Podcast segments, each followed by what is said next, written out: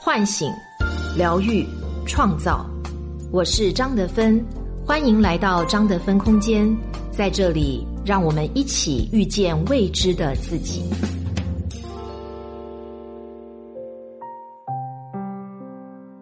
大家好，我是今天的心灵陪伴者雪冬，和你相遇在张德芬空间。今天跟大家分享的主题关于道歉，作者高高。最近在网上看到“中国式道歉”这个话题，先发几条对话让大家感受一下。我妈从不会跟我说对不起，她给我道歉的方式就是喊一句“吃饭了”，要不然就是说“洗个手过来吃饭吧”。我爸不会给我道歉，他道歉的方式就是吃饭时给我疯狂夹菜，跟我说“多吃点”。我老婆给我道歉的方式就是说。饭在锅里，我上班了。还有这样的道歉方式，我妈说：“我这么做是不对，但我不也是为你好吗？我都道歉了，你到底还要我怎样？”我爸软硬兼施的催婚，我说希望他能尊重我的选择，他这样我压力大。我爸急了，起身离开，不愿和我同席吃饭。我跟你道歉。你以后就知道我是对的了。看完这些对话，可以总结出国人有着两种特别的道歉方式：一、含蓄式道歉，不说对不起，但是用行动表达；二、转折式道歉，毫无歉意，道歉后面的转折才是真正要表达的。对于含蓄式道歉，让人觉得哭笑不得，你得需要迅速从道歉人的行为里。读到他是在道歉，并且愿意从对方的台阶上下来，才不至于进一步发生冲突。而对于转折式道歉，就真的气得人吐血，妥妥的二次伤害。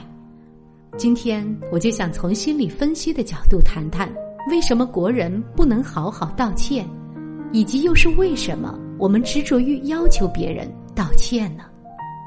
好好道歉意味着什么呢？一，我错了，意味着我糟糕至极。一旦我承认是我错了，我整个人就是糟糕的。糟糕如果放在关系里，就变成了不配拥有关注和爱，继而激发的是被关系抛弃的恐惧。二，道歉意味着示弱，不管是含蓄式道歉还是转折式道歉，都在表达着。我不想让自己去到弱小的位置上，因为弱小会带来迫害感和羞耻感。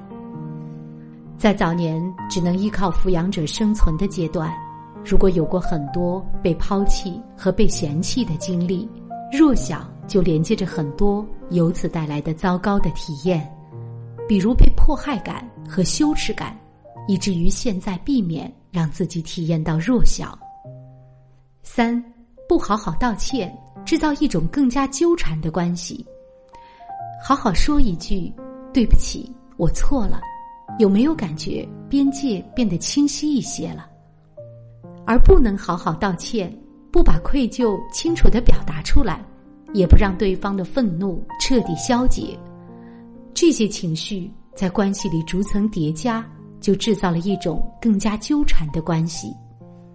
文化是倾向于融合而非分离的，宁愿在关系中受苦，也不愿意划清界限，因为糟糕的关系也好过没有关系。所以，不能好好道歉，本质上和对关系的依赖有关。一旦道歉了，意味着我不好，我弱小，由此会激活丧失关系中客体的爱的恐惧。我们为什么会执着于被道歉呢？来访者 C 早年和父母的互动中，经常被教育什么是对，什么是错。和妹妹发生冲突，或者和邻居小朋友吵架，妈妈总是先去判断谁对谁错。如果是他的错，妈妈就会严厉的斥责他；如果不是他的错，他才会得到妈妈的一点认可。慢慢的，他就形成了用对错来感知自己和世界的经验。后来，他开始学习心理学，好像终于找到了一些依据来证实他妈妈当年的做法是错误的。他用心理学的理论和妈妈辩论，他很想得到妈妈的道歉，但是他也抱怨道：“他们是不会和我道歉的。”经过几次的讨论和探索，他发现，想要父母道歉，一方面想让父母也体验一下在错的位置上的感受，那是他曾经体验过的弱小和屈辱感；一方面他想表达的还是对父母的需要。但由于羞于看见自己对父母的需要，要道歉这种高浓度发生情感连接的方式，让父母和自己发生关系。这样看，要对方道歉和不能好好道歉的本质相同，都是关系的未分化，用一种你欠我的，我欠你的的方式，伪装了和妈妈之间没有割断的期待，维持着边界不清的关系。你消受得起好好的道歉吗？曾奇峰老师说，一个孩子如果早年经常被打脸，那么你现在去抚摸他的脸，对他来说就是创伤。同样的，一个没有和原始客体完成分离的人，你和他道歉，你让纠缠的关系一下子变得清晰，他未必可以消受。看到过这样一组漫画，夫妻吵架。冷静后，丈夫过来和妻子道歉：“刚刚是我不好，我不应该发那么大火。”话还没说完，妻子捂着耳朵说：“我不听，我不听，你就是不爱我了。”丈夫一脸茫然失措。妻子就是要停留在关系中受害者的位置上，她的防御机制已经不适合接受爱意，更适合于在一个对立的、排斥的。充满敌意的环境里存在，也就是始终以一个抱怨的受害者身份存在。虽然痛苦，但熟悉。你让他接受道歉，他会觉得那不是自己。那些曾经受伤的感受又如何安置？还有一个来访者 T，有一次和爸爸在微信里吵架，说他爸爸没有尽到父亲的责任。每次见面或者打电话，都是不停的说自己的负面情绪，自己没有能力，也没有义务承接。我问他：“你想向爸爸传递的是什么呢？”他说：“我想让他知道他错了，并且很想和他划清界限。”爸爸给他回了微信，大概意思是：现在不知道怎么和他相处了，父母白养他了，不但不能理解他的意思。最后还加了一句教育：“养儿应知父母恩。”来访者非常生气，他好想回一句：“没有恩，都是恨。”但是他也纠结，到底要不要回。这么回了之后，爸爸不知道又要说出什么话来，他怕会让自己更加愤怒。当我问到他想回复的目的是什么呢？他沉默了很久之后说：“我好像……”很想改变他们，但是他们真的改变了，真的和我说他们错了，我能消化得了吗？说到这里，他感觉很难过，难过里也有放下的释然。原以为自己要的是和父母分离，实际上表达的内心想要融合的愿望。父母只不过读懂了我们的潜意识，并且很配合的不向我们道歉。因为我们和父母吵，要的不是分离，而是依赖。有意义的道歉。如果你也曾执着于让对方向你道歉，那么应该先问问自己，真正需要的是什么。如果看到自己对道歉的需要后面隐藏着纠缠的需要，或许就会减少一些执念。看到这样一则关于道歉的故事。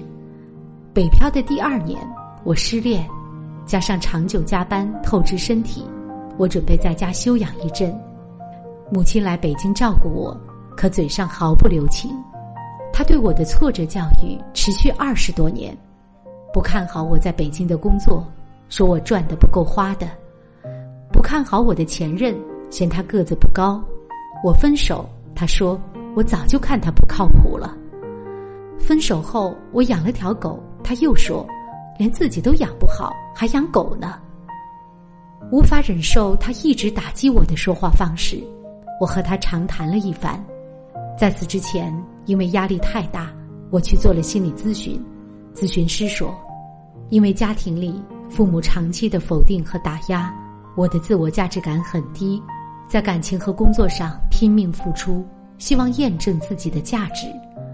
但不管恋人对我多好，别人给了我多大的肯定，我都对前景悲观。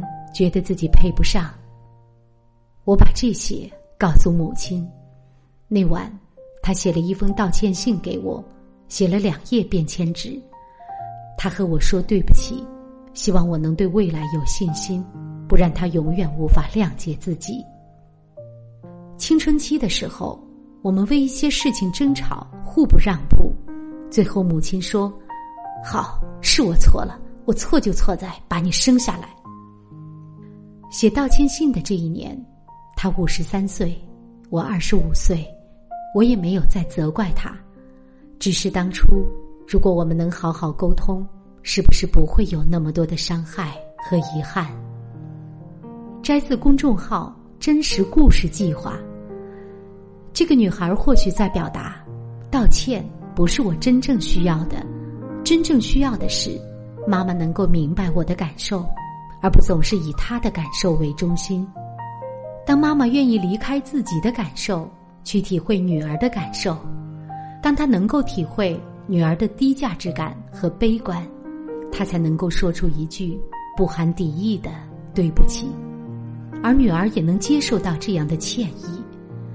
关键在于，我们在关系中受伤，我们还能不能坚持成长？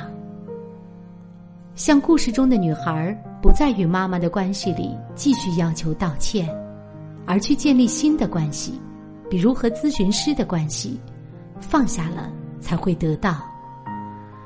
而如果我们伤害了他人，我们也有能力离开自己的感受，愿意去容纳对方的感受。这时，不管道歉与否，对方都能感受到你和他之间真实的连接。我是张德芬。如果你想和我有更多的交流和互动，欢迎搜索关注微信公众号“张德芬空间”。心灵之路上，我会和你一起成长。